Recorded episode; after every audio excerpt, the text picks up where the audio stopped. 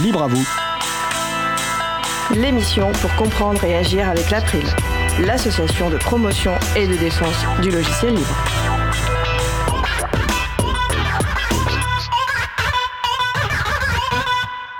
Bonjour à toutes, bonjour à tous. Le pôle ou la mission logiciel libre de la direction interministérielle du numérique, c'est le sujet principal de l'émission du jour. Avec également au programme la jeune fille à la Pearl et aussi la fonte des pôles. Promis, ça parlera bien de liberté informatique. Nous allons parler de tout cela dans l'émission du jour. Soyez les bienvenus pour cette nouvelle édition de Libre à vous, l'émission qui vous raconte les libertés informatiques. Proposée par l'April, l'association de promotion et de défense du logiciel libre. Je suis Étienne Gonu, chargé de mission affaires publiques pour l'April.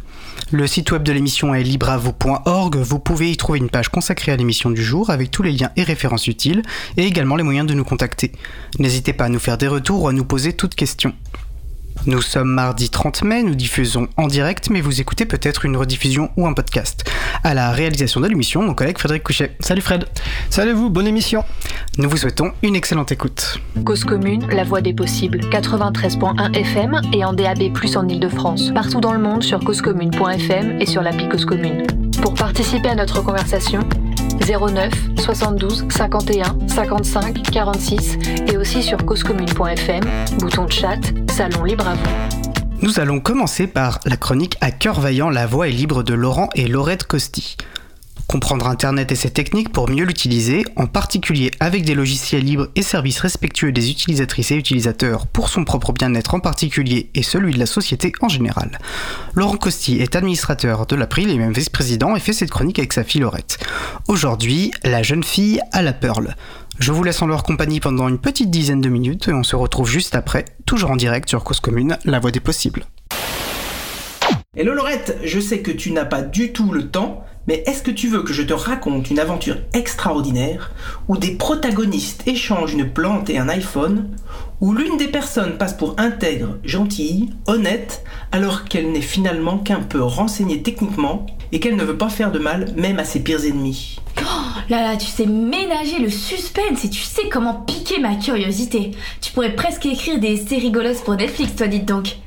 Oh mais par contre, moi, main, fallait que je te, je te raconte un truc super important aussi sur mon avenir là. Tu sais, genre, tu te souviens, je cherchais une alternance et tout pour mon diplôme là. euh. Non mais euh, j'avais commencé en premier, hein. Ah. Euh, puis en plus t'as pas le temps. Alors euh, je disais donc. Bon bah d'accord, bah écoute, bah je, bah, je t'écoute alors mon super pape attentif et attentionné. Mais une histoire de plante du coup Ah, Avec qui? Bah d'abord, la personne a souhaité rester anonyme. On l'appellera Sweden Scrummeldish. Pour euh, le cerner un peu mieux et éclairer les personnes qui nous écoutent, je suppose que ton ami Sweden Scrammeldish est plutôt libriste. Autrement dit, c'est quelqu'un qui appréhende l'importance d'une informatique plus éthique et respectueuse des utilisateurs et utilisatrices et qui connaît les quatre libertés du logiciel libre. C'est important de préciser pour bien comprendre la suite.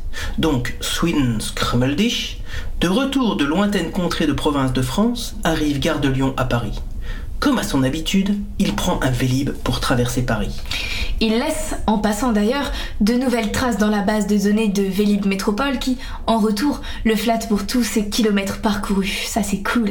Ce n'est pas que ça lui fasse plaisir, mais c'est difficile de faire autrement et, en connaissance de cause, il a fait le choix de ce service, écolo qui plus est. Oui, sur ce plan, c'est un gars réfléchi à concession que ce Sweden Scrummeldish. Et donc, euh, puisque tu parlais de plantes dans l'introduction, j'imagine que là, il se plante, il se prend un arbre et il meurt Ça, c'était super cool et rapide comme euh, émission aujourd'hui, Papa Potam. Allez, à la prochaine hein La bise, ma puce au silicium, à la prochaine Ah,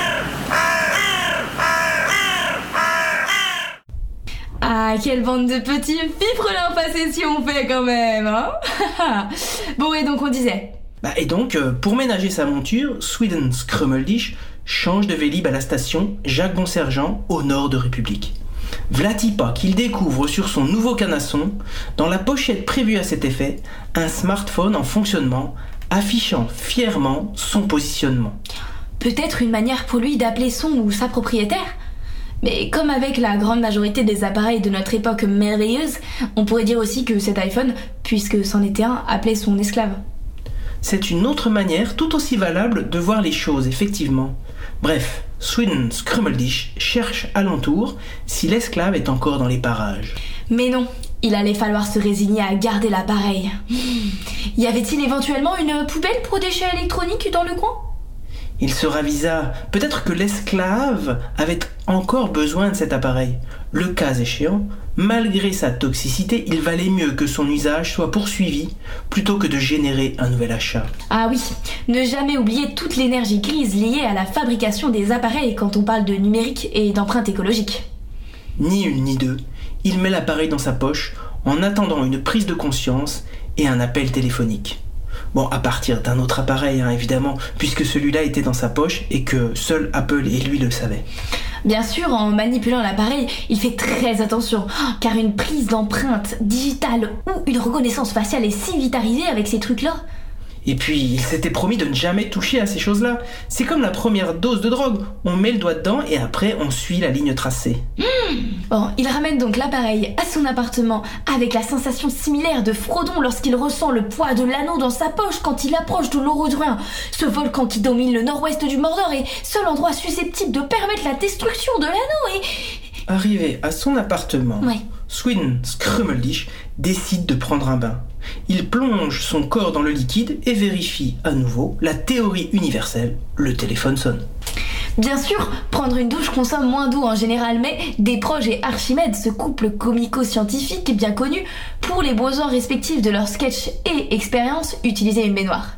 Et puis, à leur décharge quand même, ils réutilisaient ensuite l'eau pour arroser leurs tomates. Au téléphone donc, c'était un collègue de Madame Hulbleu, pile de son prénom.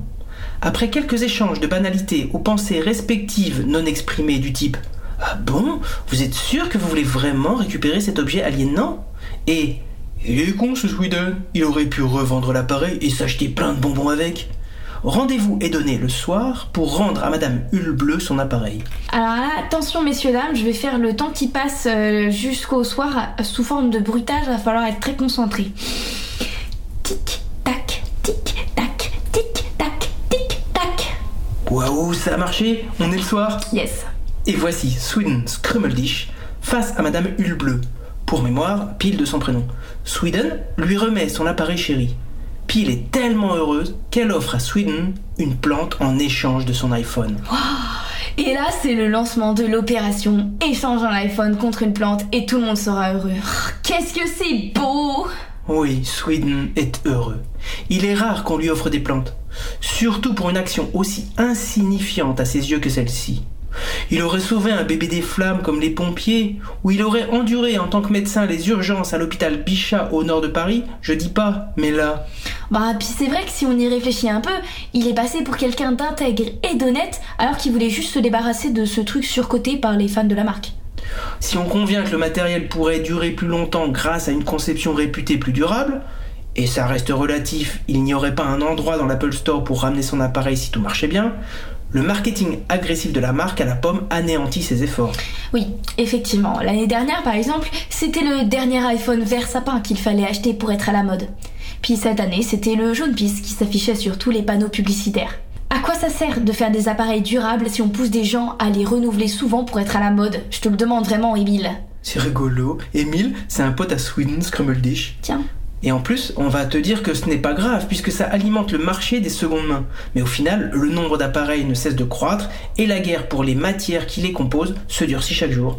Il est urgent de ralentir notre consommation d'appareils. Et euh, d'ailleurs, sur le plan des données soi-disant jalousement gardées par Apple, il y a aussi des choses à dire, non? Mais carrément, tu lis dans mes pensées et accessoirement la chronique. On peut citer ici l'article sur gnu.org intitulé Malveillance des systèmes d'exploitation Apple qui rassemble 88 sources classées par type de malveillance et démontre comment, au fil du temps, Apple façonne son monde numérique au détriment des utilisateurs et utilisatrices. Il y a aussi un article d'un ami de Sweden Scrummeldish sur le blog Libérons-nous des CMA. Cet article intitulé Apple, une entreprise comme les autres, dépeint une autre réalité que la story idyllique que le marketing entretient. Il pointe plusieurs articles, dont par exemple celui du 21 mars 2015 du Huffington Post, iPhone, 5 choses qu'Apple sait sur notre vie privée et partage parfois avec d'autres entreprises. Bref, ce n'est donc pas aussi légendaire que la marque et ses fans veulent nous faire croire. Et Sweden Scrummeldish aurait voulu lui dire à Peel quand elle lui a donné la plante. Il aurait voulu lui dire que la prochaine fois qu'elle devra racheter un appareil, le plus tardivement possible donc, elle devrait éviter cette marque qui enferme et qui est peu respectueuse des utilisateurs et utilisatrices. D'autant qu'il y a des solutions pour aller sur des voies plus propres et saines. On en a déjà causé, mais on peut acheter des appareils comme le Fairphone ou le Shiftphone par exemple. C'est encore un peu cher, mais on peut même louer ces appareils auprès de structures comme Common.coop aussi. Et quant au système d'exploitation pour smartphone, il y a désormais des alternatives comme Murena OS, Lineage OS. Et en attendant, bien sûr, on peut analyser avec Exodus Privacy les applis que l'on utilise sur son smartphone pour voir tous les traceurs qu'elles contiennent et les données qu'elles transmettent. Euh, on peut utiliser aussi Android, on en avait déjà parlé, euh, magasin alternatif au Play Store proposant des applications généralement beaucoup moins corrosives pour notre vie privée.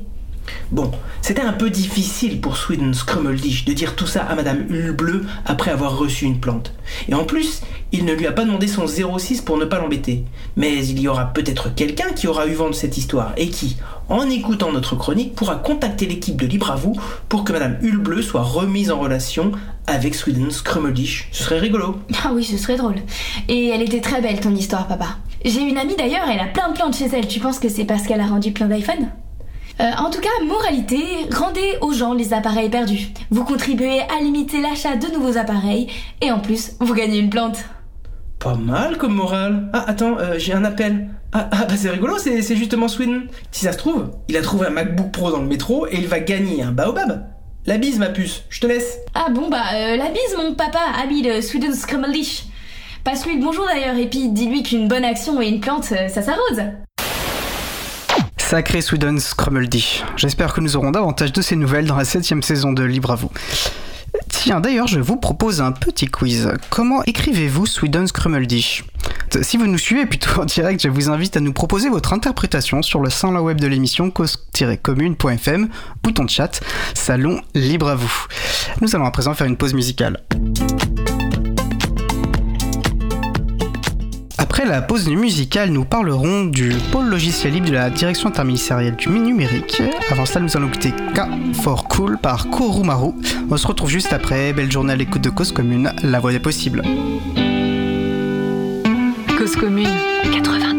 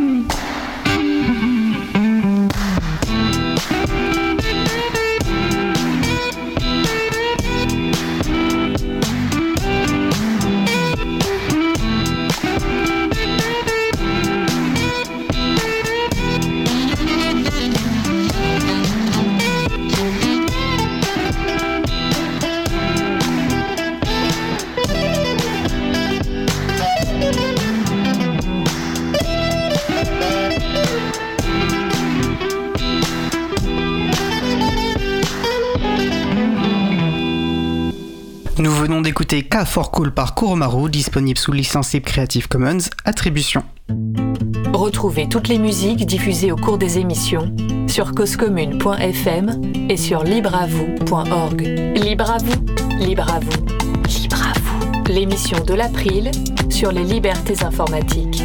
Chaque mardi de 15h30 à 17h sur Radio Cause Commune, puis en podcast. Passons maintenant à notre sujet suivant. Nous allons poursuivre par notre sujet principal qui porte aujourd'hui sur la mission logicielle libre de la DINUM, la direction interministérielle du numérique. J'ai pour cela plaisir à recevoir avec moi aujourd'hui en studio Bastien Guéry, chef de cette mission logicielle libre, et Hélène Jonin, développeuse et chargée de mission communauté et contribution. N'hésitez pas à participer à notre conversation au 09 72 51 55 46 ou sur le salon web dédié à l'émission sur le site cause commune .fm, bouton chat. Bastien, Hélène, bonjour.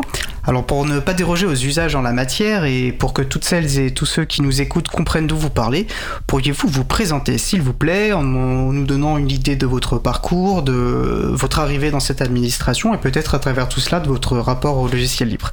Qui veut commencer? Bastien? Bonjour, je suis Bastien Guéry. J'ai hum, un passé de développeur.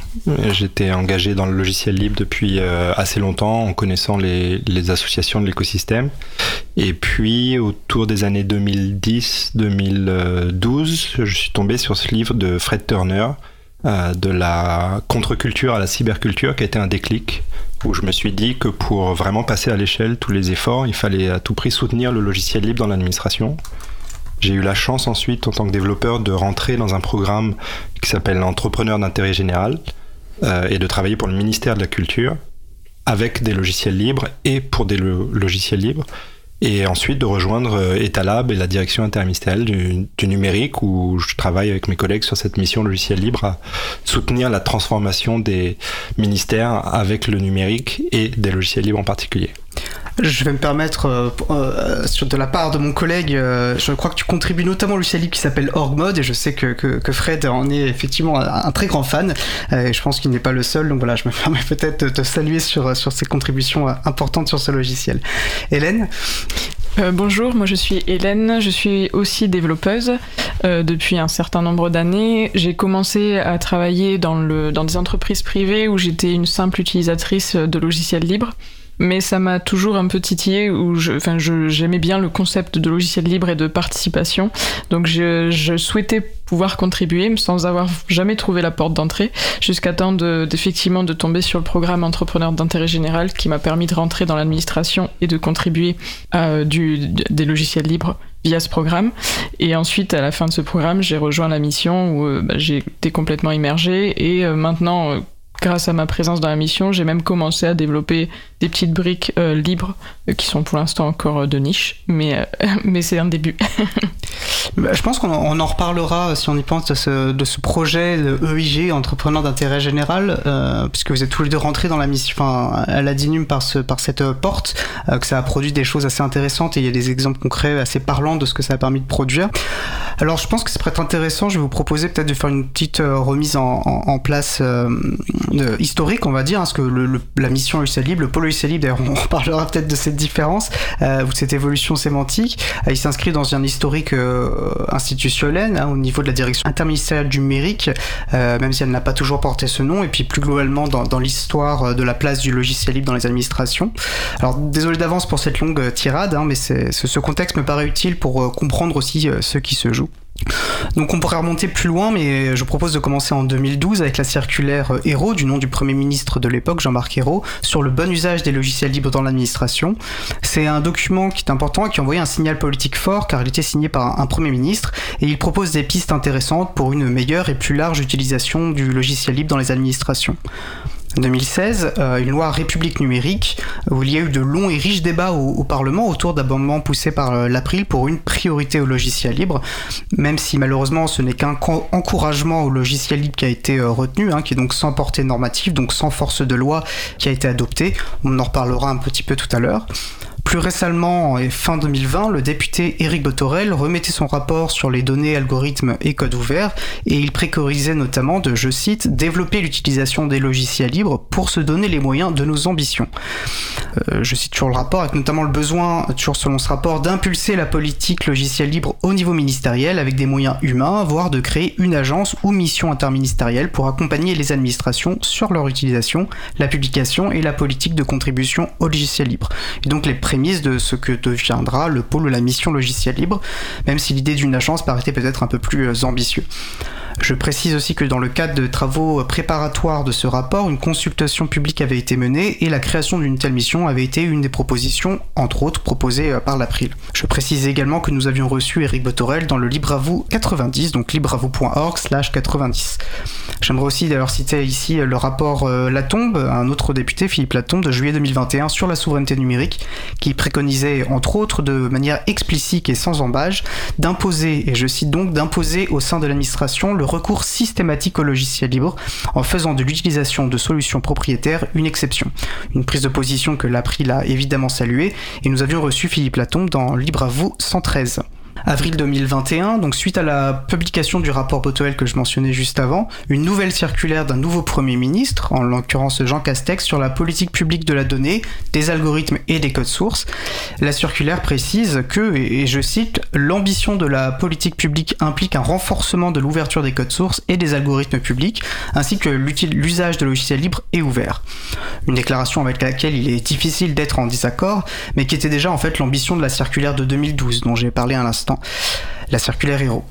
Ceci dit, la circulaire ne s'arrête pas complètement au simple affichage. Hein. Elle reprend une des principales propositions du rapport Botorel sur le logiciel libre, la création d'une mission dédiée à l'animation et à la promotion interministérielle en matière de logiciel libre et de commun numérique.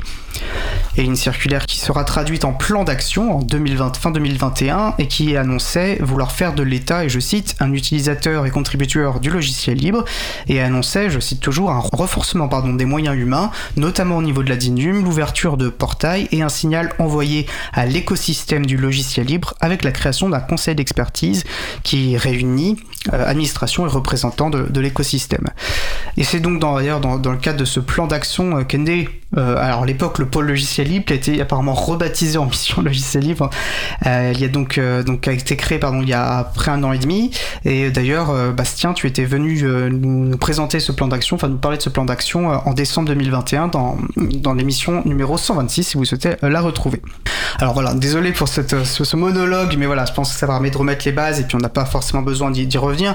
Ça dit, je vous laisserai bien sûr réagir si vous le souhaitez à cette proposition de contexte et nous discuterons, euh, voilà, pourrons discuter aussi juste après de l'évolution de ce contexte et des changements en cours de la DINUM, hein, qui le contexte évolue beaucoup. Mais est-ce que vous voudriez bien dans un premier temps nous rappeler c'est que tels les objectifs de la création de ce pôle ou de cette mission?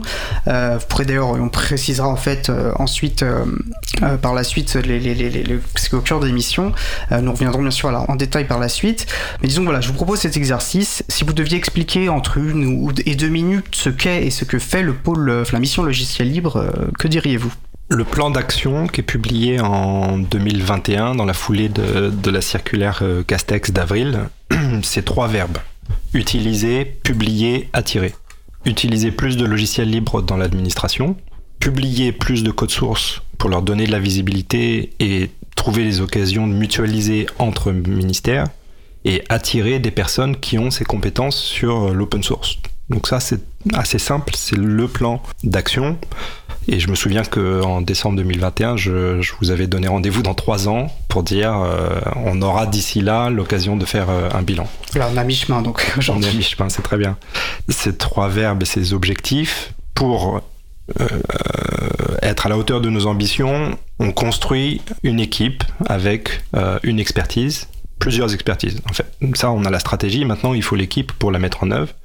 Et notre stratégie a été d'aller chercher des gens avec des compétences complémentaires. Donc typiquement, moi je suis euh, développeur, mais j'ai des compétences limitées en développement. Euh, mon collègue Joseph Garonne, euh, qui est responsable du, du CIL et d'une implémentation React du système de design du, gouvernement, est développeur dans d'autres compétences. Précise que le cycle, c'est le socle interministériel des logiciels libres. C'est une sorte de catalogue de logiciels libres à disposition des administrations. Qu'on recommande à toutes les, les administrations. Donc déjà, construire une équipe avec des compétences pluridisciplinaire où on a à la fois du technique, à la fois aussi des connaissances légales, à la fois des expériences dans des environnements administratifs ou entrepreneuriaux différents pour être un, endroit de référence pour toutes les autres administrations. Notre direction est interministérielle, on coordonne et on définit la stratégie de transformation euh, du numérique de l'État et les ministères se tournent vers nous. Donc nous, on crée un réseau dans ces ministères de ceux qui veulent ouvrir des codes sources et de ceux qui s'intéressent à comment les utiliser mieux et plus. Et soit on a les compétences dans notre petite équipe, hein, j'ai cité trois personnes avec euh, Hélène et, Joseph, on a aussi euh, euh, Lamia et, et, Louison qui nous ont rejoints récemment et qui sont au cœur de cette équipe de cinq personnes. Mais soit on a les compétences chez nous, soit on va les chercher dans d'autres ministères qui ont aussi leurs propres compétences. Si je peux dire un mot sur l'historique que, tu as proposé, qui est très intéressant. En t'écoutant, je me rendais compte que si on retient quatre dates, hein, 2012, circulaire Aéro, 2016, loi Le Maire, 2020, euh, le rapport euh, Botorel, en amont de ces événements-là, ils surgissent pas du néant. En amont, il y a la rencontre entre deux choses. Il y a des gens dans les administrations qui ont déjà essayé des logiciels libres. 2012, ça fait six ans que le ministère de, euh, de l'économie et des finances essaye LibreOffice, essaye PostgreSQL, essaye d'autres logiciels. Les gens ont une expérience de première main et ils partagent ces expériences-là. Ils construisent un réseau, ils construisent une culture logicielle libre à l'intérieur de l'administration. Et c'est la rencontre entre cette culture et des gens de l'extérieur, typiquement les associations, la FUL, l'April, qui va permettre de rédiger la circulaire héros circulaire héros, c'est pas Jean-Marc Hérault qui s'est assis tout seul pour le rédiger. Donc, culture interne dans l'administration, plus ouverture à des communautés et l'écosystème du logiciel libre. Ça, c'est pour 2012. 2016, pareil. La culture interne, c'était celle d'Etalab, qui existe depuis euh, 4 ans et demi, en 2016, qui culmine avec l'organisation du partenariat pour un gouvernement ouvert. Etalab utilise des logiciels libres, euh, a déjà accueilli euh, Richard Stallman, je crois, à l'époque c'est ce que c'est. Cette culture, elle va ensuite rencontrer les communautés. Justement, en décembre 2016, c'est le moment où euh, il y a ce débat avec la société civile sur c'est quoi le, gouvernement ouvert. Si on veut vraiment ouvrir le gouvernement, qu'est-ce qu'on ouvre? Est-ce que c'est juste euh, la participation citoyenne? Est-ce que ce sont aussi les logiciels libres de l'administration?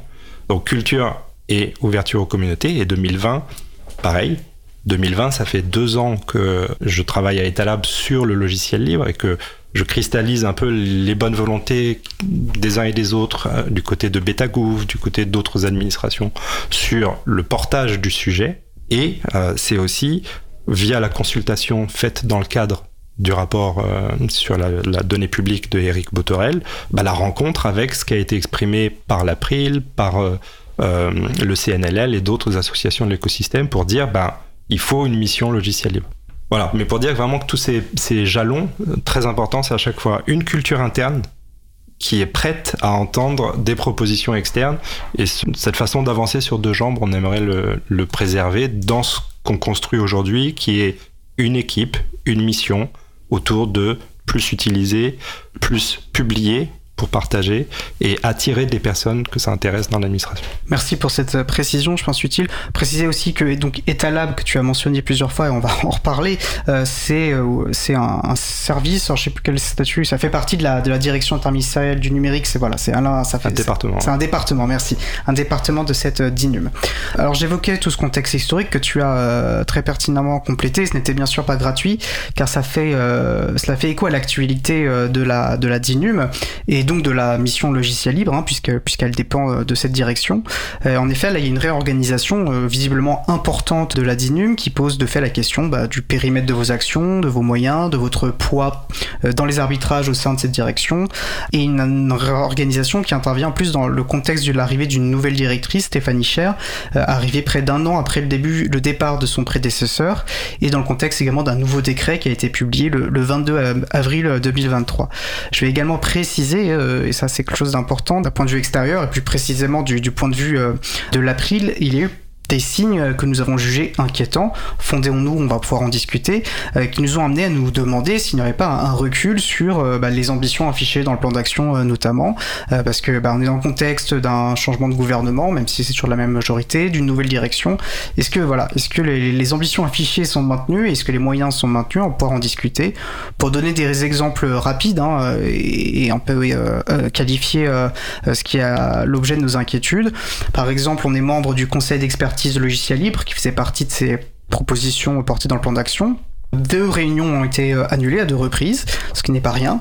Des offres de recrutement de la DINUM qui ne parlent plus de logiciel libre mais qui utilisent plutôt le vocable de code ouvert, euh, laissant penser qu'il y aura peut-être que l'aspect contribution serait, euh, serait laissé un peu de côté pour simplement être dans une logique d'utilisation. Ou encore un article de presse sur le site de la Lettre A qui évoquait en mars dernier une vague de départ de la DINUM autour de choix stratégiques contestés. Voilà, donc dans ce contexte intervient cette réorganisation. Je crois que c'est le 1er juin qu'il va y avoir des feuilles de route et de la communication autour voilà, des, choix qui vont être opérés, mais il pourrait être intéressant dans le cadre de nos discussions d'avoir un peu plus de, visibilité, et en particulier sur, euh, bah, sur, ce qui concerne, sur ce qui concerne la mission logiciel libre. Je vais donc poser la question très simplement, qu'est-ce que vous pouvez nous dire de cette réorganisation et est-ce qu'il y a une remise en cause des missions, euh, de la mission logiciel libre? Non, il n'y a pas de remise en cause de la mission euh, logiciel libre.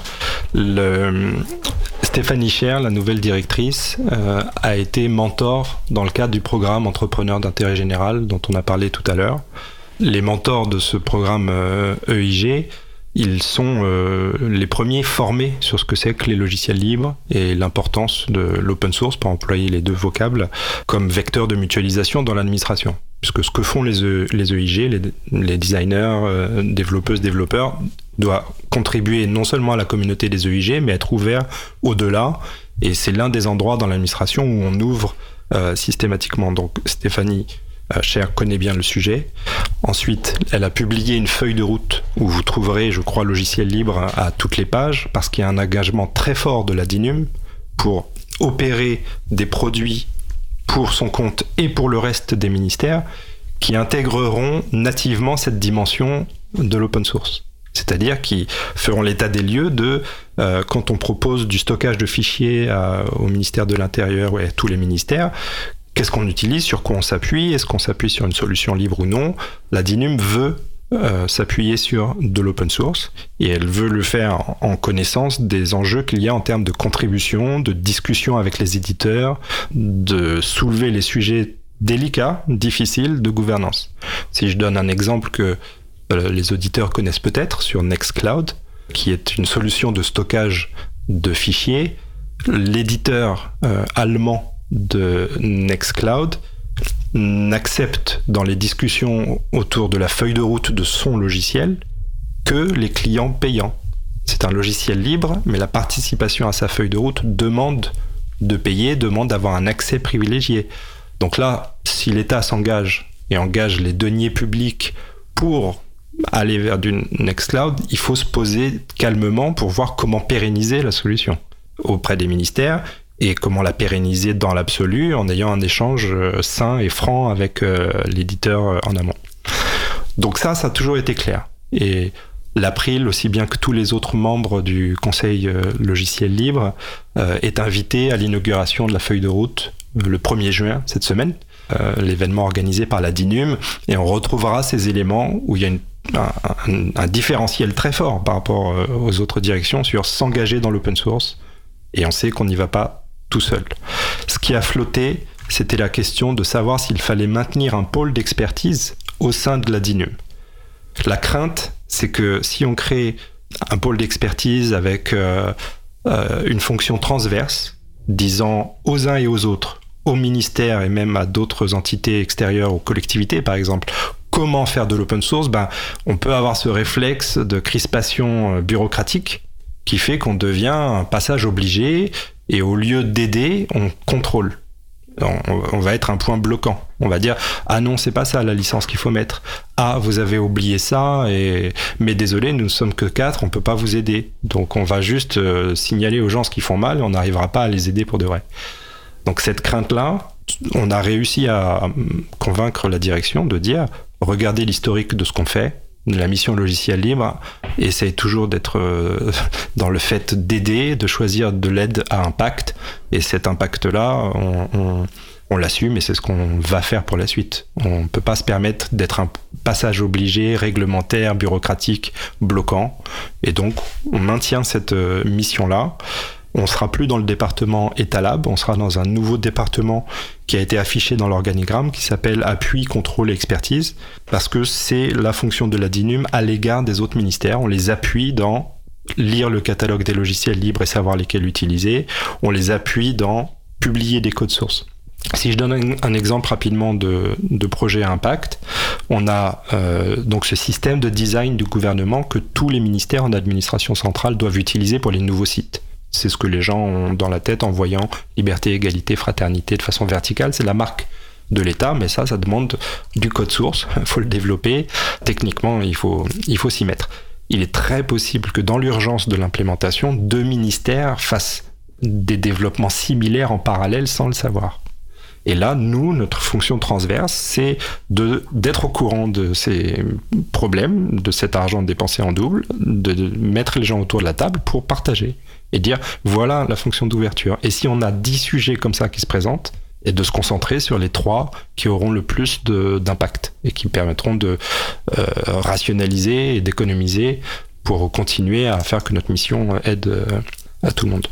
D'accord. Bon, pour essayer de comprendre aussi euh, comment va impacter, comment pourrait impacter cette réorganisation, je pense que l'aspect euh, organisationnel, parce que tu as parlé de l'organigramme, n'est même pas, pas anodin, euh, notamment quand il s'agit de peser aussi dans, dans, dans en termes d'arbitrage politique dans les orientations, parce que c'est aussi le rôle de l'Indinum, hein, il me semble d'ailleurs dans le décret, ça parle de piloter aussi les, les stratégies de mutualisation, etc.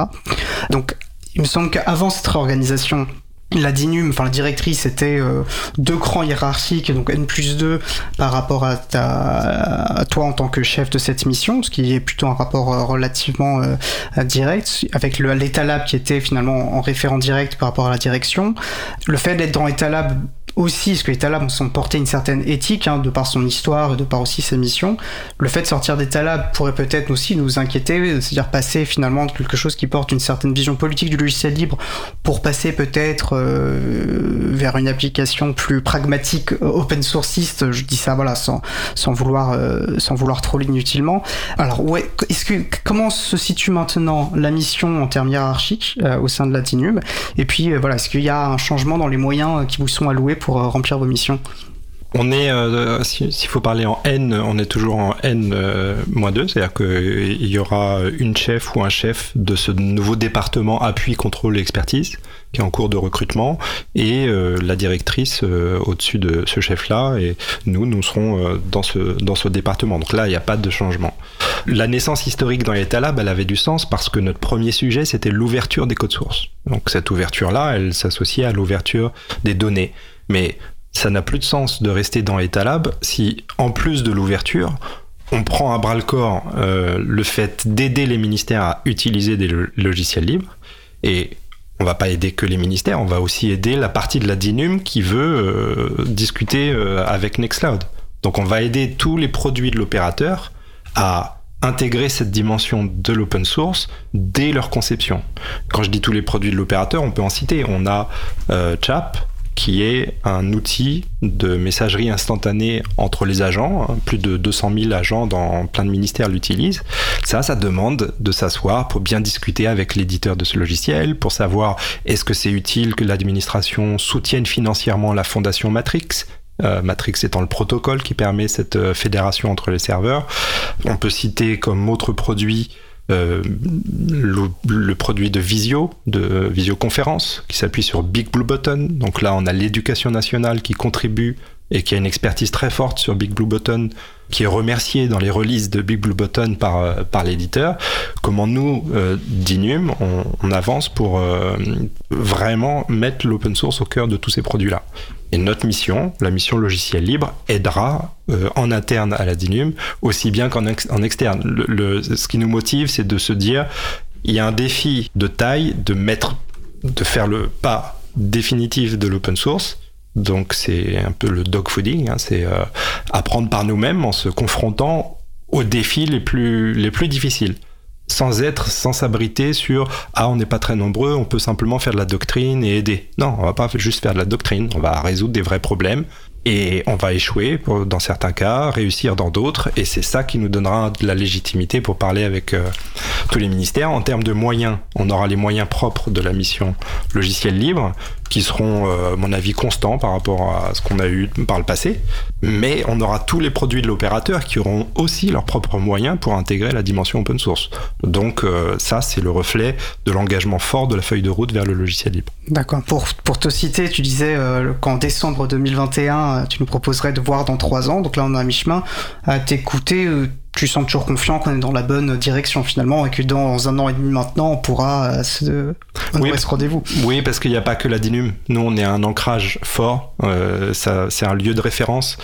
Il y a trois ans, on a lancé la communauté Blue Hat, cette communauté. Et on va en parler, c'est très intéressant, effectivement. C'est les agents publics qui s'impliquent dans le logiciel libre, à tous les niveaux, collectivité, euh, administration centrale, niveau déconcentré. Donc ça, ça diffuse, c'est un catalyseur de, culture, ça diffuse. Et ça veut dire que via ce réseau-là, eh bien, des collectivités qui ont entendu parler un peu du logiciel libre, soit nous trouvent, nous envoient un email, on les met en contact avec les bonnes personnes, soit trouvent de l'expertise auprès d'un chaton qui euh, propose des, services professionnels. Alors, pardon, chaton, faut expliquer, mais hébergeur. Euh, Le collectif des hébergeurs alternatifs, transparents, ouverts, neutres et solidaires, voilà, qui est un projet porté notamment par Framasoft, mais voilà, c'est un collectif. Euh, d'associations ou entreprises, qu'importe, qui proposent des services libres et loyaux euh, autour d'une charte. Voilà. Voilà, donc c'est l'intérêt d'avoir code.gouv.fr, c'est l'intérêt d'avoir notre mission, c'est qu'on raccourcit euh, le temps et l'espace entre les gens qui peuvent euh, faire avancer le logiciel libre chez eux. Je tiens à préciser, Hélène, et vous me l'aviez euh, effectivement dit en, préparant l'émission, que vous ne citiez pas forcément réagir à ces questions plus politiques et qui effectivement relèvent plutôt de, la fonction de, responsable de la mission de Bastien, mais n'hésitez bien sûr pas à, prendre la parole néanmoins. Hein. De toute façon, on, pourra discuter plus en amont de ce qui est le cœur de votre, ce qui constitue le cœur de votre mission au sein de la mission logiciel libre et voilà de toute façon dans la, dans la suite des échanges. Avant peut-être justement de rentrer un peu plus dans le, dans le vif concret du sujet euh, j'avais aussi une question voilà, parce que parallèlement à ce contexte organisationnel bon qui me semble nous rassurant alors l'April va bien sûr garder un, un œil euh, un œil euh, attentif aux évolutions à venir à, l'annonce et à la public enfin a des précisions sur les, feuilles de route. Je pense qu'il peut être aussi intéressant de se poser rapidement la question plus globale hein, et, et profiter un petit peu de ton regard sur un état des lieux on va dire de, de, l'usage du livre par les administrations, voire de leur contribution. Parce que quand malgré des signes encourageants, comme à l'époque le plan d'action, bon, de, de, ce que tu nous écris également, euh, il y a aussi eu en, signe positif les déclarations récentes de la direction numérique euh, de l'éducation. On continue quand même à, constater une forte dépendance euh, à Microsoft, que ce soit du ministère par des armées, l'éducation nationale, et parfois aussi ces sensations que ça avance quand il y a justement des agents au sein des administrations qui, bah, qui portent les sujets. Et du coup, un sentiment que ça dépend beaucoup des individus, et notamment en position hiérarchique, hein, dans des positions d'autorité, et qu'en fonction de leur perception ou non des enjeux politiques sous-jacents, ils, vont plus ou moins soutenir le libre euh, bah, dans les pratiques de leur direction, de leur service, etc. Et donc, euh, que quelque part, sans cadre clair et, contraignant, ça reste un peu à la, carte. C'est pour ça que d'ailleurs que l'April porte à défendre la nécessité d'un principe normatif, d'une priorité au logiciel pour, pour donner cette impulsion en complément euh, des évolutions culturelles internes que tu as très bien décrit.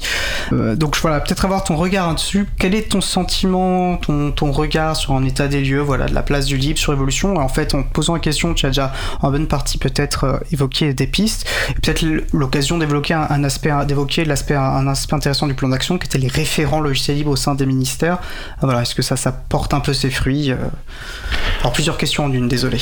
Non, non, mais on a un réseau interministériel des responsables d'ouverture des codes sources qui sont les administrateurs ministériels des données, algorithmes et codes sources, et donc qui, eux, sont euh, à la manœuvre pour définir une stratégie d'ouverture des codes sources dans leur administration.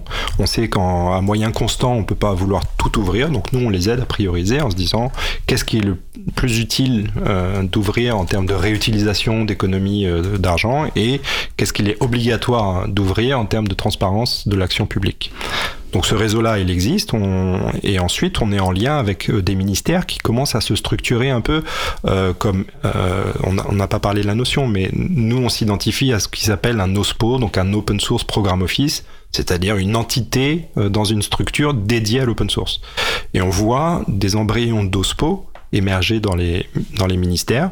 Je cite euh, du côté de l'enseignement supérieur et de la recherche, le comité pour la science ouverte est aujourd'hui à la manœuvre pour intégrer l'ouverture des codes sources des chercheurs. Et on a euh, là beaucoup de cerveaux euh, mis à contribution pour dire qu'est-ce qui doit être ouvert, comment, dans quelles conditions, c'est quoi le logiciel libre dans, dans le supérieur. Redis-moi un peu des questions, je suis perdu.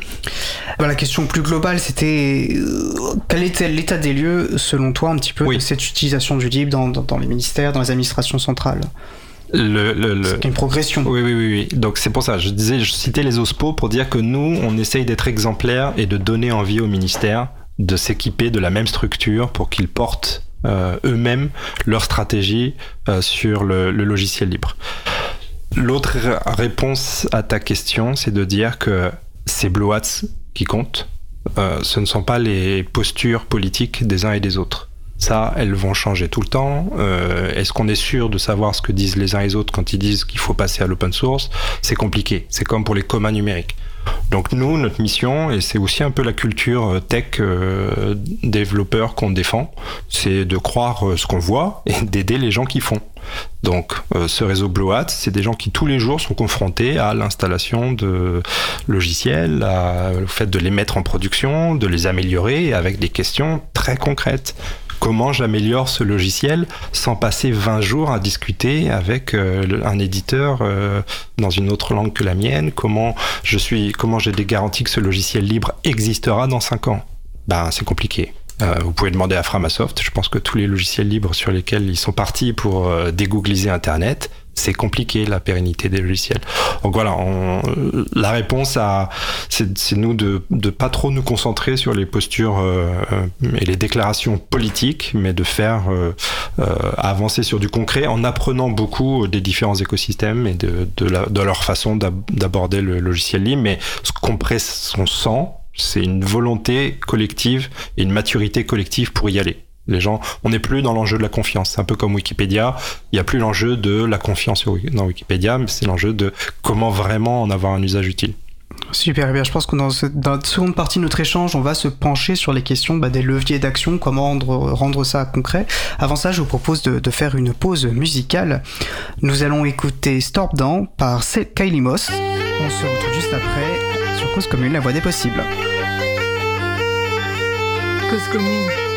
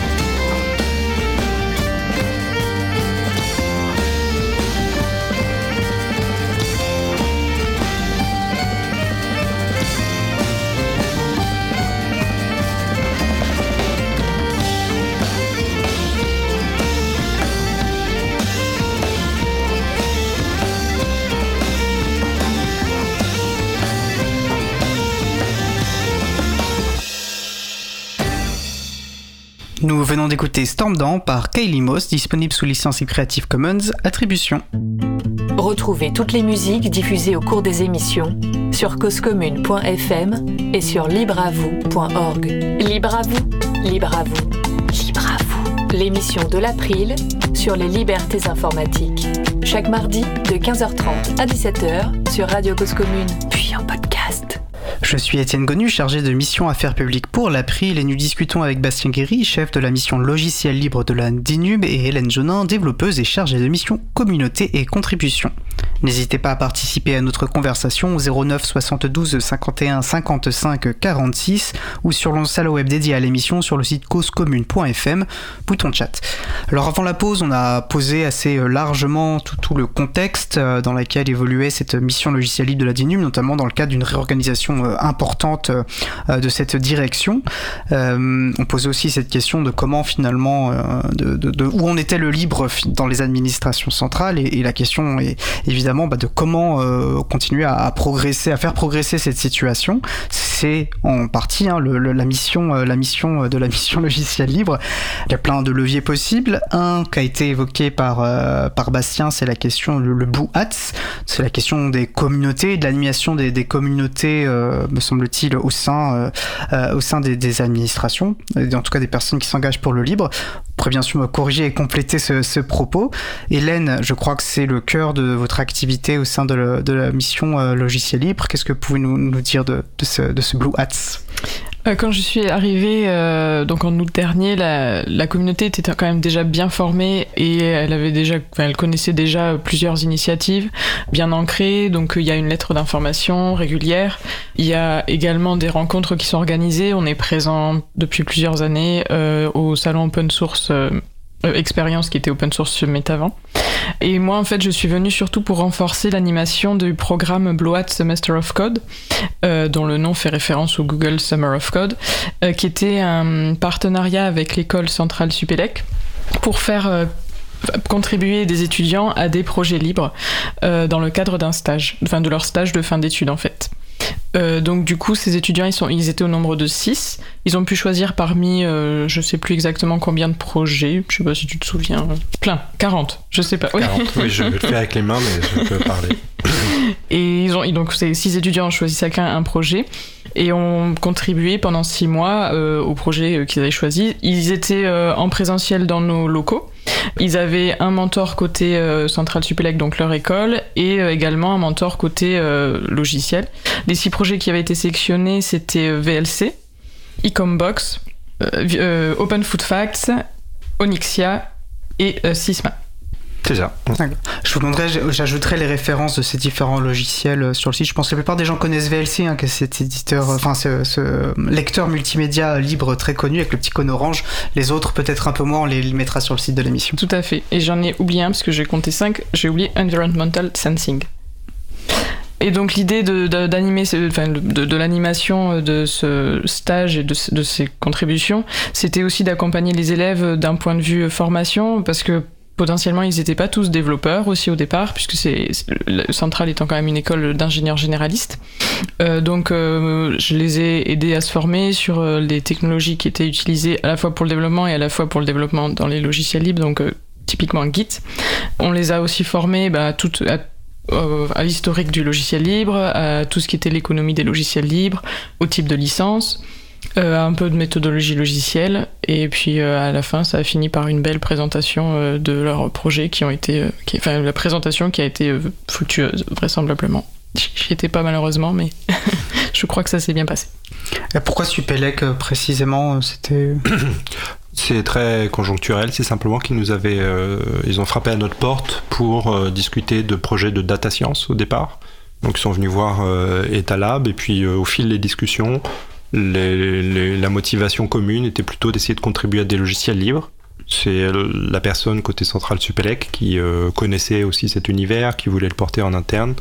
Et on s'est dit qu'on aurait beaucoup à apprendre euh, tous ensemble, d'essayer d'aller dans cette euh, direction. C'était pas évident à monter, mais on est vraiment très content parce que dans chaque cas, ça s'est vraiment converti en contribution réelle.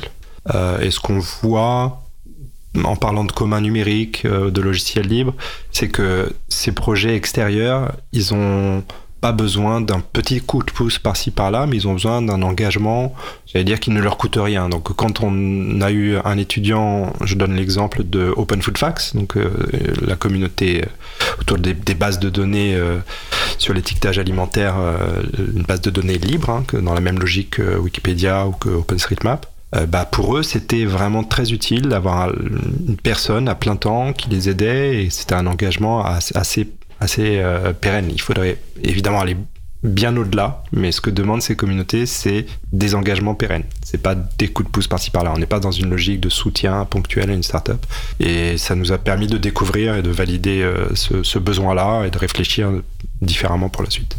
Et quand dit pourquoi le, choix de ces six logiciels Alors parce qu'à première vue, c'est pas forcément des logiciels dont vont se servir euh, la personne publique. Je trouve intéressant qu'il y ait peut-être des soutiens, des projets qui soient plus peut-être dans une perspective de commun numérique. Est-ce que c'était ça le critère euh, ou ça venait peut-être des propositions des étudiants? Comment comment s'est fait ces sélections? Alors j'étais pas là au moment de sélection. Les, les, les, six, les six projets, ce sont les étudiants qui les ont choisis au final. Mais pour les 40, la quarantaine de projets, euh, je, je c'est plus, je pense qu'ils se sont eux-mêmes proposés. Ensuite, euh, on avait aussi des critères sûrement pour que la contribution, enfin que la possibilité d'un stage qui soit, enfin, soit effective, qu'il y ait un projet autour de, de ces. Euh, oui, c'est ça, c'est les étudiants qu'on choisit. Nous, on voulait une masse critique de, de propositions et l'écosystème a très bien répondu. Donc, on a des entreprises qui nous ont proposé euh, de prendre des étudiants en stage et des communautés. Et dans le choix, au définitif, c'était le choix d'avoir trois projets qui viennent de l'administration et trois projets qui viennent de la société civile. Mais euh, ça aurait été deux et quatre, ça aurait pas été très grave. L'essentiel, c'était la motivation des étudiants.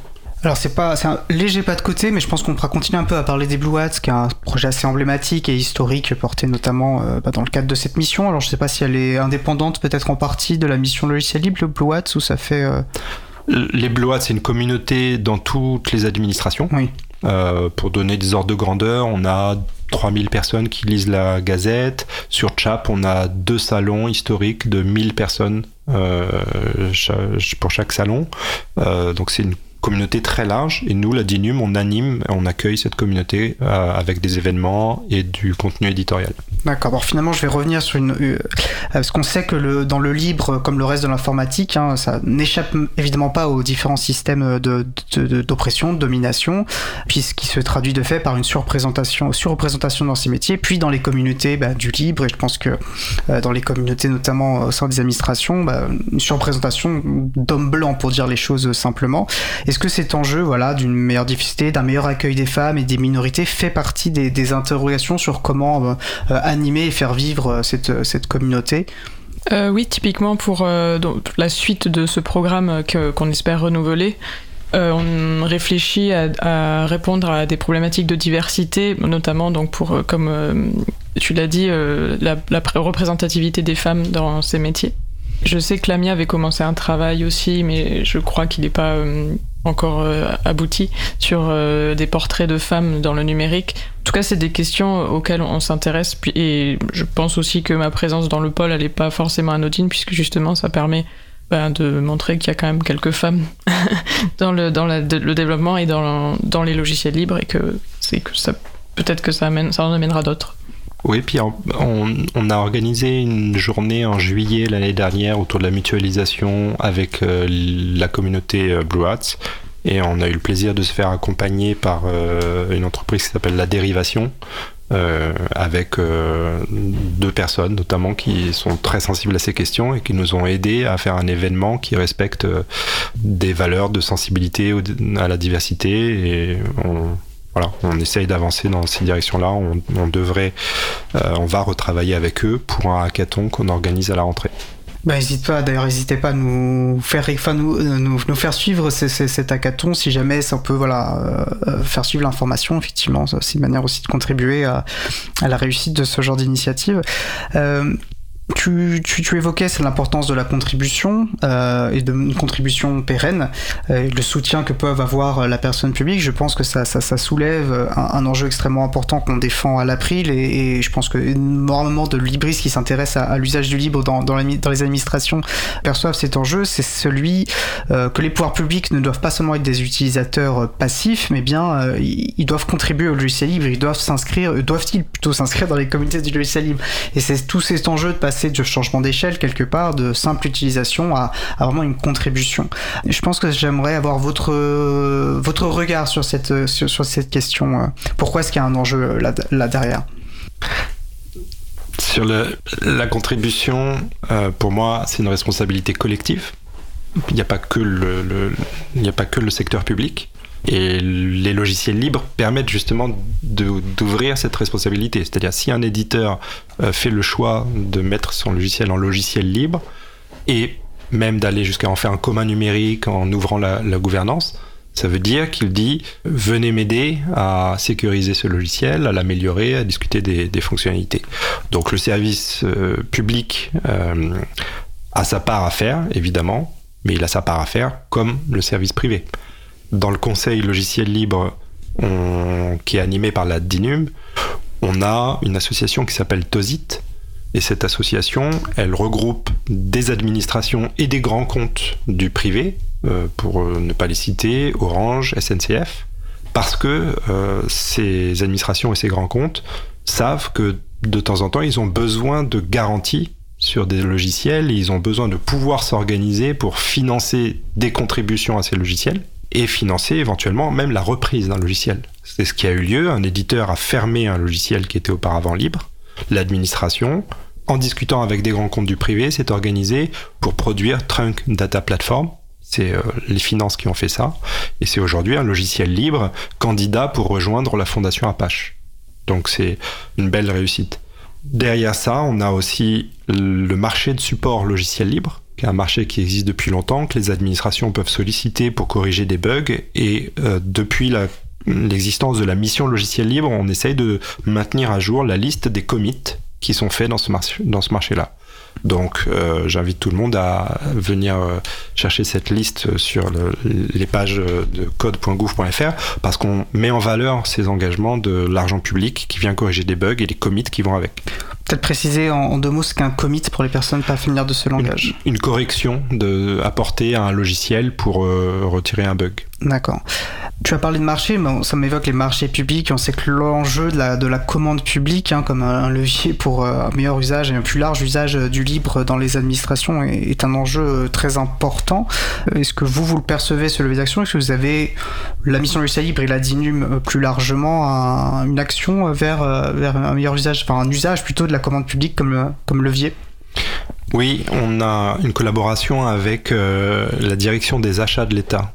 Euh, la direction des affaires juridiques euh, de Bercy sur un point assez précis qui est faire prendre conscience à l'acheteur public de ce qu'il achète quand il achète du logiciel on se rend pas compte, mais c'est un environnement où on est euh, surchargé de, buzzwords de marketing, pour employer de, l'anglais.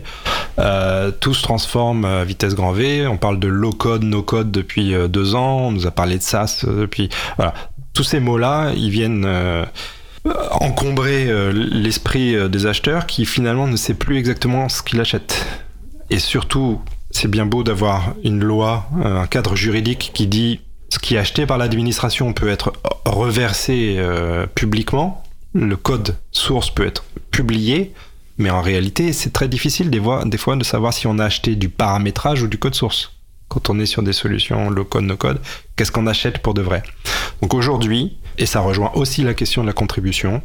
On essaye de pousser, euh, on travaille avec euh, la DAE, la DAJ sur pousser des bonnes pratiques, de demander aux gens qui répondent à des marchés publics de faire la liste de ce qu'ils vendent. S'ils ont construit une solution propriétaire ou libre sur une énorme pile de briques open source, d'autres logiciels, qu'ils déclarent tout ça. Et donc cette déclaration, ça vient euh, rompre un peu l'asymétrie entre l'acheteur public et euh, le futur titulaire du marché. Et ça donne à l'acheteur public les moyens de se dire, ah ok, je signe pour que telle personne me vende une solution propriétaire sur un framework libre et je le fais en connaissance de cause parce que j'ai des compétences internes sur ce framework libre qui me permettront euh, de, rester souverain dans les 3-4 années à venir. Donc là, la commande publique, on avance là-dessus. D'accord. Une question qui m'avait été remontée euh, en amont de l'émission, peut-être que vous aurez une réponse ou pas, mais il demande si euh, la DINUM peut-elle imposer ou conseiller les exigences d'accessibilité sur des marchés publics, parapublics ou privés? Exemple, la prise de rendez-vous médicaux n'est pas interopérable entre les acteurs du marché.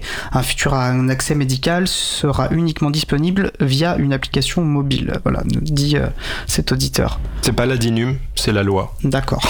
La loi le fait déjà. Euh, les gens qui ne respectent pas l'accessibilité euh, tombent sous le coup de la loi. Il y a un référentiel général d'accessibilité, alors qui est-il respecté? Ça, c'est peut-être effectivement une autre, euh, une autre question, mais c'est pas, c'est pas de. non, il n'est pas respecté assez. Hmm. On a à la DINUM une équipe sur l'accessibilité qui avance et qui travaille avec tous les ministères pour la faire respecter. Mais le cadre, c'est un cadre légal qui s'applique au public comme au privé. Très clair, merci. Alors du coup, on a fait effectivement euh, des détours, mais pour revenir, c'est enfin, des détours euh, sur des sujets euh, intéressants. Mais pour revenir peut-être à, la question de cette contribution de communauté. Alors Hélène Jonin, vous êtes chargée de mission communauté et contribution. Qu'est-ce que ça signifie peut-être au quotidien? On aurait pu commencer par là. Qu'est-ce que ça signifie concrètement que voilà euh, alors je reste quand même développeuse avant tout. euh, donc euh, l'accompagnement des communautés, ça va être plutôt euh, d'un point de vue de, de, mes compétences techniques, ça va être de, la formation, des, typiquement de la formation pour, le, pour les étudiants qui étaient en stage. Et ensuite, c'est aussi l'animation autour du site CodeGo justement et la prise en, enfin, la prise en main de ce site et le fait de de le rendre beaucoup plus utile et utilisable pour qu'effectivement les, codes qui soient publiés euh, puissent être retrouvés et qu'on puisse favoriser leur réutilisation et également euh, trouver les codes qui ont un potentiel euh, de, contribution et de communauté autour. Donc en fait, mon travail au quotidien, en tout cas depuis que je suis arrivée, euh, c'était surtout de, de, réfléchir à un format de, du site CodeGouv et CodeGouv slash public actuellement pour euh, réussir à mieux fédérer autour des codes sources qui pour l'instant sont simplement publiés.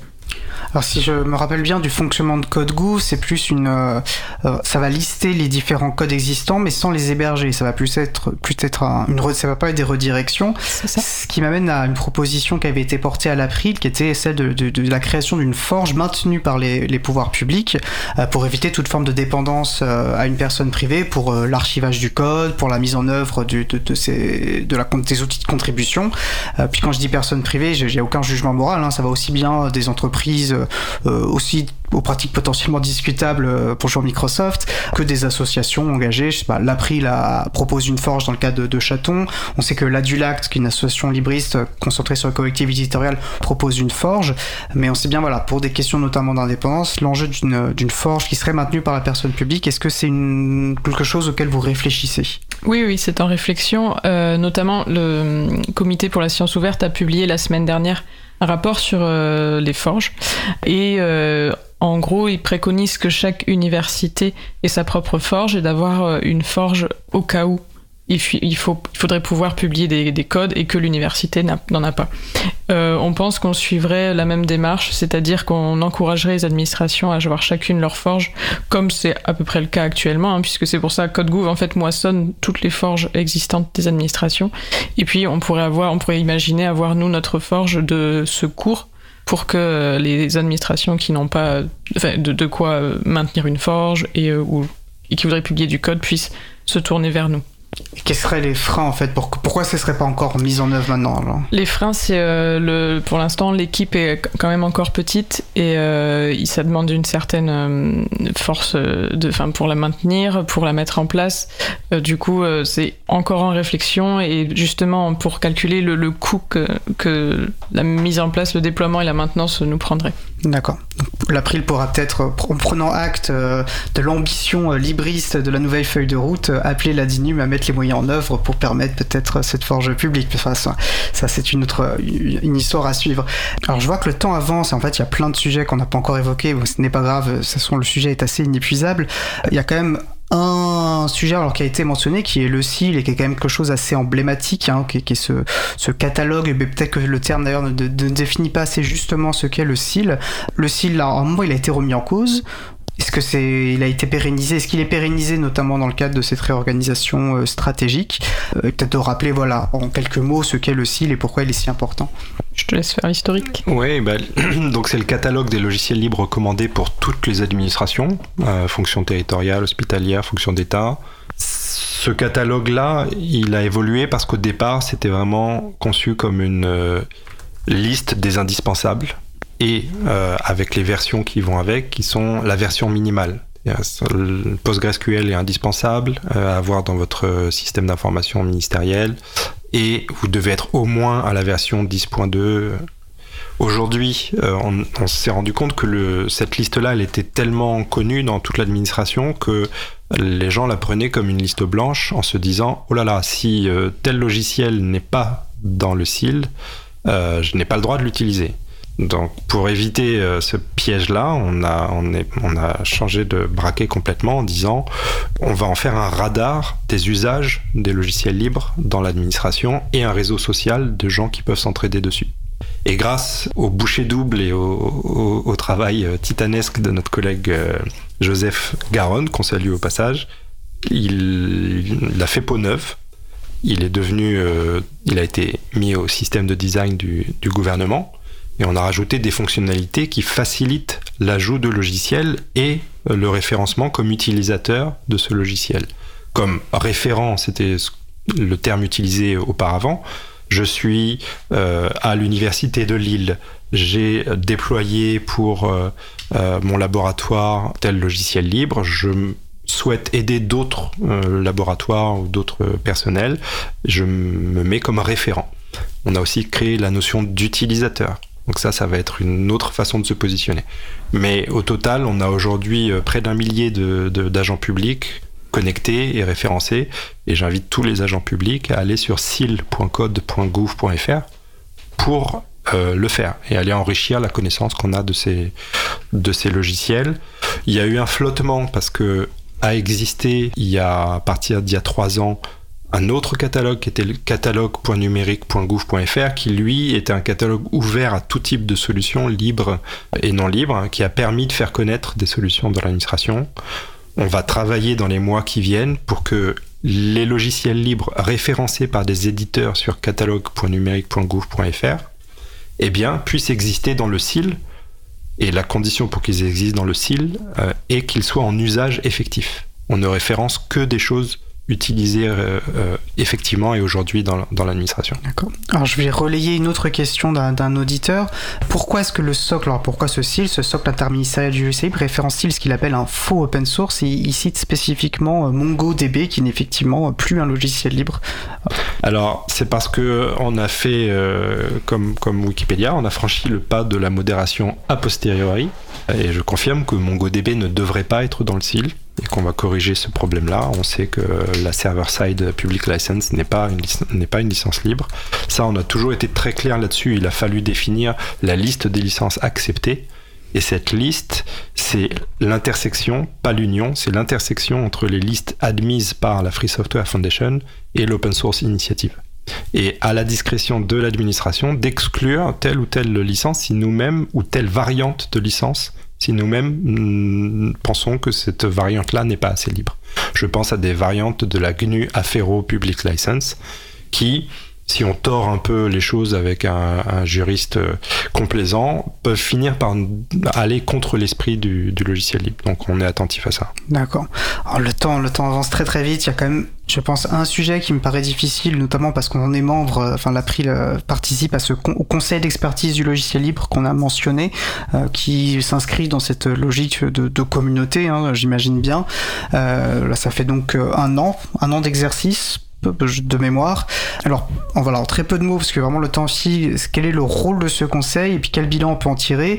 Je pense que dans une perspective April, on, on, voit aussi le temps, mais c'est une grosse machine, donc ça, ça, ça, ça, se met en place. On a eu euh, un avis, c'est le seul résultat concret pour le moment hein, du, du, conseil. C'est euh, un, enfin, le, conseil s'est prononcé sur le fait qu'on considère euh, quasi unanimement, à une exception de près, que l'installation, enfin la, la facilité d'installation de systèmes d'exploitation libre augmente la durabilité des ordinateurs et des smartphones. Euh, voilà, donc ça y a un oui là-dessus. À quoi ça sert aussi du coup d'avoir simplement cet avis-là? Quel est le rôle de ce conseil? Quel bilan tires-tu euh, Voilà. Alors une grosse question et très peu de temps de réponse. Désolé. Très rapidement, le conseil réunit à la fois des agents publics euh, qui portent le libre dans leurs administrations et des acteurs de l'écosystème. Il est fait pour que la DINUM apprenne de cet écosystème. D'où ce système d'avis où un acteur agent public ou membre de l'écosystème, peut se saisir d'un sujet, écrire une synthèse de 5 pages et poser une question au conseil qui émettra un avis. Ça, ça nous sert à découvrir le sujet et à comprendre les enjeux. On a effectivement posé la question, pourquoi est-ce si important d'avoir la liberté technique d'installer un système d'exploitation libre sur tout type de terminal? Dans le cadre, dans un cadre précis qui est celui de l'obsolescence matérielle. Et pourquoi et quel message nous, administration centrale interministérielle, pouvons faire remonter aux entités côté euh, transition écologique qui sont sur ces questions?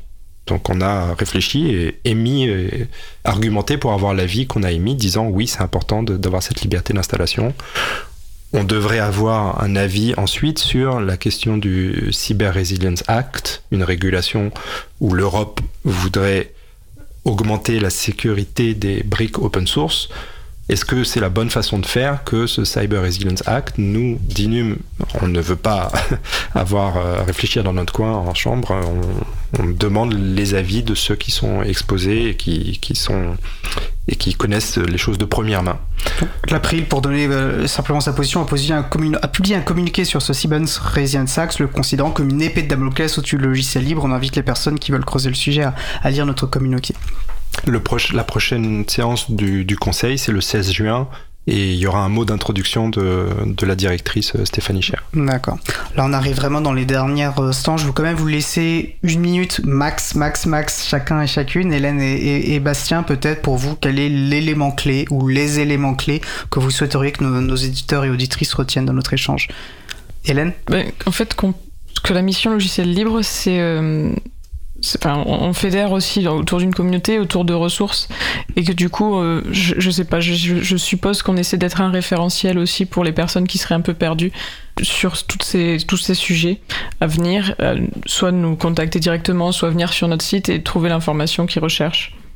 Euh, nous sommes ouverts aux contributions. Envoyez-nous un mail à contact.code.gouv.fr, critiquez nos supports, nos contenus, posez-nous des questions on essaye de tenir une ligne éthique de répondre euh, au moins dans la semaine.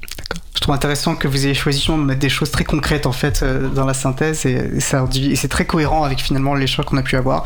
En tout cas, un grand merci d'avoir pris ce temps pour échanger avec nous. Donc je rappelle, Bastien Guéry, chef de la mission logiciel libre euh, de la DINUM et Hélène Jeunin, développeuse et chargée de mission communauté et contribution de cette mission logiciel libre. Je vous souhaite une excellente fin de journée.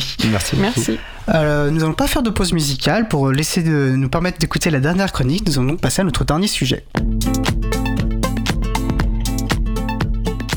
La pituite de Luc, donc, est une chronique rafraîchissante au bon goût exemplaire qui éveille l'esprit et développe la libido. Il a été prouvé scientifiquement qu'écouter la pituite augmente le pouvoir de séduction, augmente le succès dans les affaires ou aux examens.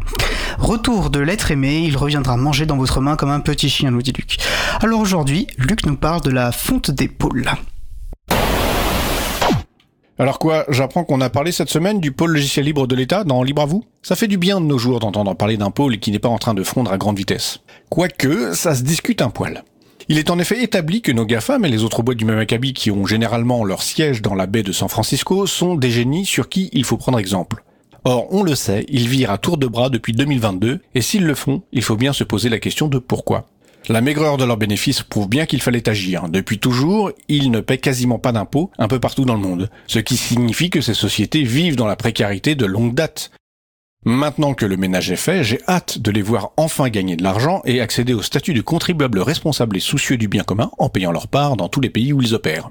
Un autre point significatif pour comprendre le fond des choses, ce sont les ambitions de Zuckerberg. Il a pelleté des milliards dans la réalité virtuelle, mais le seul résultat concret qu'il ait obtenu est une magnifique collection de moqueries. Mais Meta a annoncé récemment que la priorité était désormais l'intelligence artificielle. ChatGPT est passé par là, et chez Meta on a du flair. Mais une question demeure. Comment la vision d'un génie comme Zuckerberg n'a pas pu aboutir en dépit de la fortune investie? La vérité est que l'abondance de moyens a coulé le projet. Je sais que c'est difficile à croire, mais d'autres informations prouvent que Meta a muté et a parfaitement compris que l'argent est sans intérêt.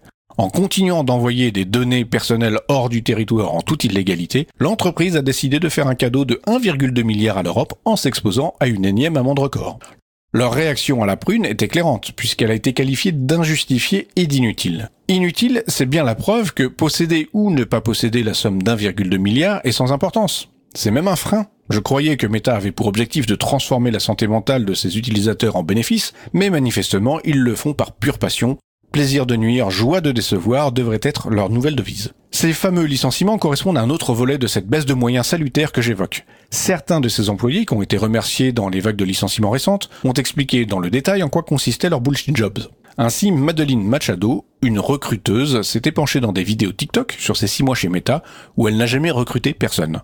D'autres rapportent que les salariés ont été collectionnés comme des cartes Pokémon en anticipation d'une reprise du business ou que sais-je encore. J'ai interrogé mon expert du mois dernier, mais il n'en a pas entendu parler. La presse économique affirme que ces licenciements correspondraient à la nécessité de rassurer les investisseurs dans un contexte en berne. En gros, il faut dégraisser le mammouth. Mais je n'y crois pas. Ça voudrait dire que ces grosses boîtes sont mal gérées, qu'elles sont peuplées de gens incapables d'avancer dans le même sens. Il faudrait que, coincés entre les intérêts divergents de différents centres de pouvoir et le fonctionnement court-termiste propre à l'actionnariat, il n'y ait de place que pour le jeu des bonus annuels. Dans ce monde où l'argent est la mesure de toute chose, la seule stratégie viable serait de pipoter autant que nécessaire pour maintenir l'illusion du mouvement et continuer à faire tomber la thune. Impossible, il est établi que ce sont des génies. Il suffit de se refaire les keynotes de Saint Steve Jobs en binge-watching pour s'en convaincre. C'est une expérience mystique qui redonne la foi. Dernière démonstration, chez Google, un ingénieur du nom de Lux Cerno affirme que sur l'IA, l'open source est en train de les dépasser. Ils doivent donc s'adapter, lâcher du lest et copier le modèle qui fonctionne. Ainsi donc, s'ils virent, c'est qu'ils ont enfin compris que c'est la frugalité du logiciel libre qui lui a permis de s'imposer au fil des années. Ne pas bénéficier de milliards qui coulent à flot, ne pas pouvoir compter sur des ressources humaines sans limite est la clé. L'avenir, c'est de coder sur un PC vieux de 10 ans dont la touche J ne fonctionne plus, au fond d'une grotte dans la montagne. Le développeur des GAFAM de demain n'aura à boire que de l'eau de pluie qu'il pourra collecter et les baies trouvées aux alentours pour manger. S'il connaît le succès, il pourra quand même faire bombance avec les restes de sandwich que les utilisateurs reconnaissants lui enverront par la poste. À l'évidence, l'informatique propriétaire se met en ordre de bataille, robe de bure, assis en tailleur sur une planche à clous. Ils vont à nouveau mettre nos libertés informatiques en grand péril. Face à ce nouveau danger qui pèse sur le logiciel libre, j'en appelle donc à Bastien Guéry. Il faut urgemment moins de moyens pour le logiciel libre. Merci de faire fondre ce pôle, c'est une question de survie.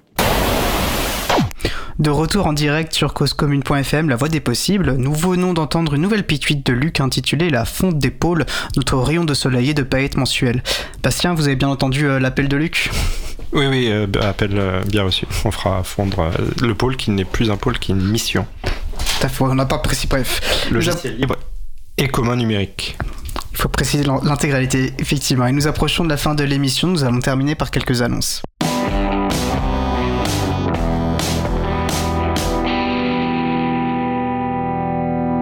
Cause Commune vous propose un rendez-vous convivial chaque premier vendredi du mois à partir de 19h dans ses locaux à Paris, au 22, 22 rue Bernard Dimet, dans le 18e arrondissement de Paris.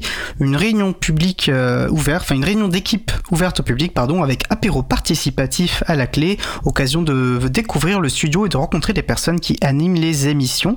La prochaine soirée rencontre aura lieu le vendredi 2 juin. Nous ne sommes pas sûrs d'avoir un membre de l'équipe libre à vous disponible ce vendredi, mais n'hésitez surtout pas à passer. Tous les membres de la radio sont sympas.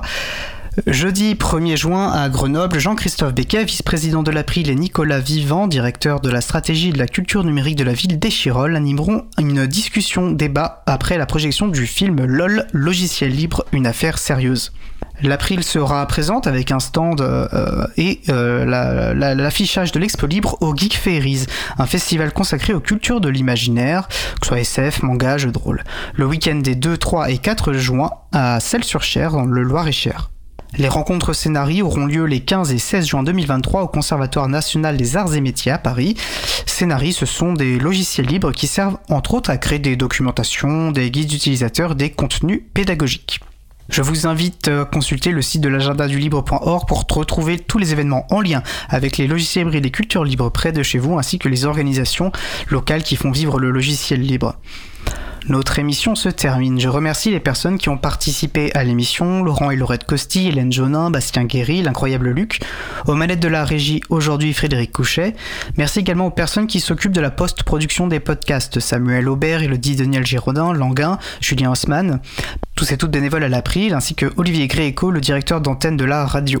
Merci aux personnes qui découpent les podcasts complets des émissions en podcasts individuels par sujet, Quentin Gibaud, bénévole à l'April et mon collègue Frédéric Couchet. Vous retrouverez sur notre site web libravou.org toutes les références utiles ainsi que sur le site web de la radio causecommune.fm. N'hésitez pas à nous faire des retours pour indiquer ce qui vous a plu, mais aussi des points d'amélioration. Vous pouvez également nous poser toutes questions et nous y répondrons en direct ou lors d'une prochaine émission. Toutes vos remarques et questions sont les bienvenues à l'adresse contact at libravou.org. Si vous préférez nous parler, vous pouvez aussi nous laisser un message sur le répondeur de la radio.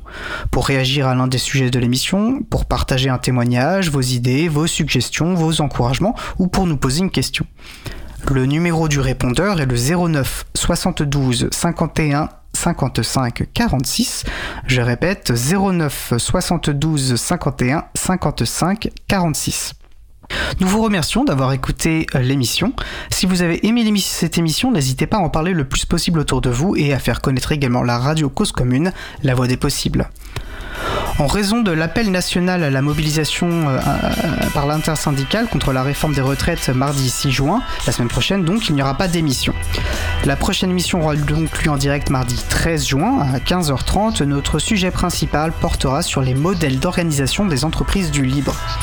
Nous vous souhaitons de passer une belle fin de journée et on se retrouve donc en direct mardi 13 juin et d'ici là, portez-vous bien.